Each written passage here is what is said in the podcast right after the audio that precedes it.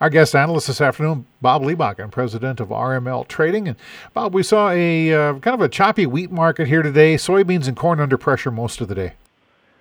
Yep, uh, we've had a volatile markets coming in Sunday night with the uh, concern over the uh, corridor, as it's called in uh, Ukraine and Russia. And at that point, they Russia said they were going to pull back on the agreement. So then we got you know, up markets there uh, Monday and Tuesday into Wednesday, and then uh, yesterday, uh, yesterday morning, then uh, they said that maybe they would go along with it. So then we had a big sell-off in the wheat, and that continued here this morning. We did get some spread trade here. Uh, Kansas up a penny, Chicago, Minneapolis down uh, anywhere from five to six. They were plus at one point, but couldn't hold on to the gains. So there again, that's going to be on and off again news that comes out and, and how it's going to affect the market. A lot of fund activity back and forth, and uh, so that's an uncertain in the uh, wheat market. Uh, corn and beans, uh, corn following uh, the beans and getting caught between the wheat market, moving up and down, and and uh, harvest progressing, and and uh, beans have had a pretty decent run, so probably a little pullback there, and some export news earlier drove the market up, and we pulled back here today. Sure. Uh, with the dollar up over a penny and a half, that uh, doesn't help anything either.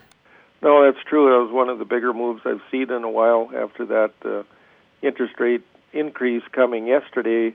Actually, the market uh, didn't react uh, the same way it's trading here today. The stock market was up and the dollar was down, but then uh, some talk that maybe there are more cuts or increases, I'm sorry, increases coming and uh, earlier talk was maybe they wouldn't be as uh, aggressive, and some were saying no.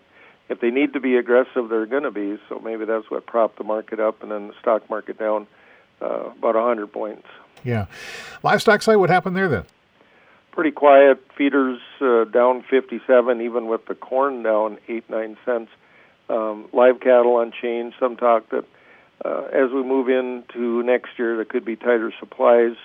Some of that's probably factored into the back months in the cows already, and pretty quiet in the hogs. Looks like we're going to be down about 10 points. Some idea of increasing supply as we move forward in the hog market. Been seeing, or starting to read a little bit about maybe a few traders already starting to get into that holiday mode where they just take their money off the table and wait for the new year.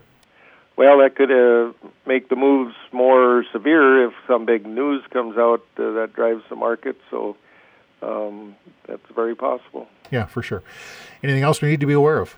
As I mentioned, the the wheat uh, news, uh, you know, over the weekend that was unexpected, and the market reacted, and then we gave it all back again. So we'll see what happens if anything new comes out there.